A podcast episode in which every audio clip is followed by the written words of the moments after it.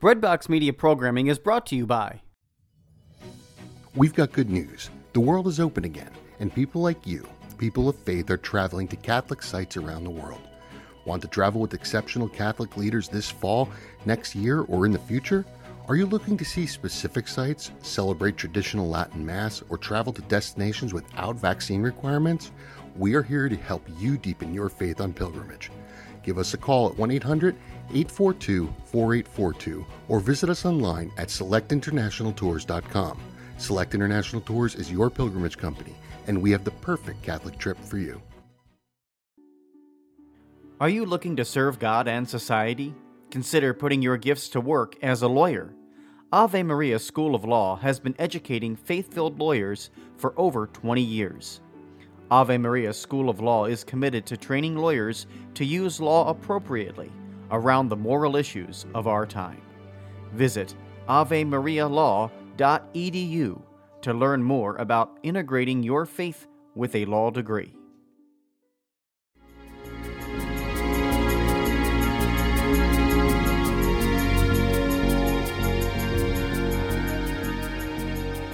Welcome to NoSpinHomilies.com. I invite you to join me to reflect upon the homilies of Father Dan. Father Dan will challenge us to open our heart, mind, and soul to the Word of God. Father Dan will draw upon sacred scripture along with art, literature, and the lives of the saints to help us grow in our love and knowledge of the scripture. In doing so, we can become the living Word of God in this world. Now it is my pleasure to present to you No Spin Homilies.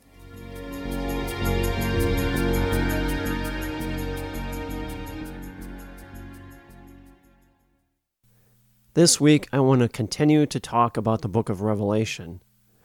Now, we found out last week many things about the book of Revelation. In fact, we've been reading it throughout this entire Easter season for six weeks. The church specifically asks us to read from this book during the Easter season. And we found out, or we began to find out, why. Now, we know that the author is John. And John, as we found out last week, is towards the end of his life. And he receives these series of revelations from Jesus Christ. Now, we also found out last week that the book of Revelation is probably the most sought after and most popular book in all of the Bible. But also, it's the strangest in all of the Bible.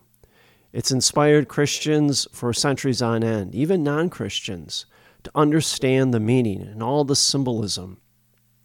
And so we recognized many things about the book of Revelation. The first thing is revelation itself. You know, the Greek word is apocalypsis, which means to unveil, and the Latin word is revelation, which means to reveal. So the book of Revelation essentially unveils or reveals the deepest truths about God, the kingdom of God, our world, but also about us, as well as our discipleship in Jesus Christ. And we also learn that Revelation has nothing to do with the end of the world. Instead, it has everything to do with, yes, the past, but also the present and the future of our faith. Now, notice how the second reading begins for this weekend. Then I, John, saw a new heaven and a new earth. The former heaven and the former earth had passed away, and the seas were no more. I saw the holy city, New Jerusalem, coming down out of heaven from God, prepared as a bride adorned for her husband. I heard a loud voice from the throne saying, Behold, God's dwelling place is with his human race. Now remember the account when Jesus dies on the cross. The curtain in the temple of the Holy of Holies is torn from top to bottom. The Holy of Holies was the place where the Jews believed that God exists, that where he was present amongst their midst. What does John see next? God seated on the throne, and around him the elders. Now, it sounds like a liturgy. And so, what do the elders do? Well, the whole time they're in heaven, they praise and worship God. Now, realize what's going on here. John has a glimpse to heaven. He sees the doorway into heaven. and he sees a life of worship and praise to God in heaven. Now, think for a second. When we gather for our liturgies, for our masses, it's not just us and our faith community that is coming together. No, not at all. When we gather for Mass, we are joining ourselves with this heavenly liturgy that John now is witnessing before him. We join our minds and our hearts and our voices with all the saints and all the angels in heaven when we gather for Mass. In fact, every time we celebrate Mass, heaven and earth unite in a most powerful way. That's why our Eucharistic prayers acknowledge this uniting of heaven and earth. Listen to some of the Eucharistic prayers that we use during Mass. With thankful praise, in the company with all the angels, we glorify the wonders of your power. Or, through him, the angels of heaven offer their prayer of adoration as they rejoice in your presence forever. May our voices be one with theirs in their triumphal hymn of praise. And so, we truly believe that at Mass, heaven and earth unite in the most powerful way. And why not? Since the presence of God is in our midst. Where are all the angels going to be? Always in the presence of God, worshiping and praising Him.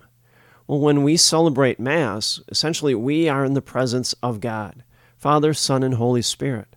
That's why at the very beginning of Mass, we address them both when we sign the cross. We sign ourselves in the name of the Father, Son, and Holy Spirit. We do so by praying to all three but also we recognize all three are in our midst right now as we begin Mass. And we also recognize in our prayers all the angels are around us. Now, do we see them with the, the naked eye? No. But instead, we know that they are there through faith. Notice the other thing, too, that we sing. We sing the Holy, Holy, right? And we sing Holy, Holy, Holy. We sing Holy three times because God, all three persons, Father, Son, and Holy Spirit, are with us. And so we sing with the angels and all the saints. Our liturgy, you could say, echoes the liturgy of heaven, the liturgy that John now is seeing in the second reading from Revelation. The focus of our liturgy shouldn't always be about us, but instead it should be about us joining the saints and the angels in praise of God, because that's what they're doing in heaven. Next, it says, The former heaven and the former earth had passed away, and the sea was no more. And I saw the new city of Jerusalem coming down from heaven from God. Now, another way for us to look at this understanding of this passage from Revelation for this weekend is through the eyes of the first early Christians, how they saw the world passing away. After Jesus' resurrection, you know, the forces that were once governing our world, sickness, sin, death, those were the finality before Christ. Yet that's no longer through Jesus' passion, death, and resurrection. Now the world is ordered to Jesus' resurrection. Listen how John describes it. I heard a voice from the throne saying, Behold, God's dwelling is with the human race. He will dwell within them, and they will be his people, and God himself will always be with them as their God. Yes, our dwelling will always be with God in heaven, and that's what we all long for eternal life. But most importantly, God chooses to dwell with us here on earth. Even after Jesus' ascension back into heaven, God, through the power of the Holy Spirit, continues to dwell with us each and every day of our life until the end time. Next, John writes, He will wipe away every tear from your eyes, and there shall be no more death or mourning, wailing or pain, for the old order has passed away. The one who sat on the throne said, Behold, I make all things new. Now, stop and think of all the tears that we have shed in our lifetime, maybe in a hospital, maybe in a funeral home, will there be no more death. Every tear will be wiped away. See, this is how the story ends. God will not allow the dark powers of sin and death to have the final say over us. Instead, Jesus Christ, through his death and resurrection, has the final say over us in this world, but more important, in the world to come heaven, the world we're all longing for. Jesus, through his death and resurrection, makes all things new, especially in this world, but also gives us the promise of the world to come. I love that quote from St. Irenaeus. He once said, We are resident aliens in this world. What he meant by this is our true citizenship doesn't belong in this world, but it belongs in heaven, the world we are all longing for, the world to come. And so, yes, we don't reside in here in this world. Our permanent citizenship isn't of this world. That's why we're resident aliens when you stop and think about it. We belong to the world of heaven, where God wants us all to be for all of eternity. Well, what must we do? Well, we have to keep our eyes fixed on that transcendent goal, the goal of heaven. But we also have to go about the business in this world prayer, Mass, the corporal and spiritual works of mercy, a lifestyle of stewardship, making ourselves always worthy of the great gift of salvation that God wants to give each and every one of us. One last thing.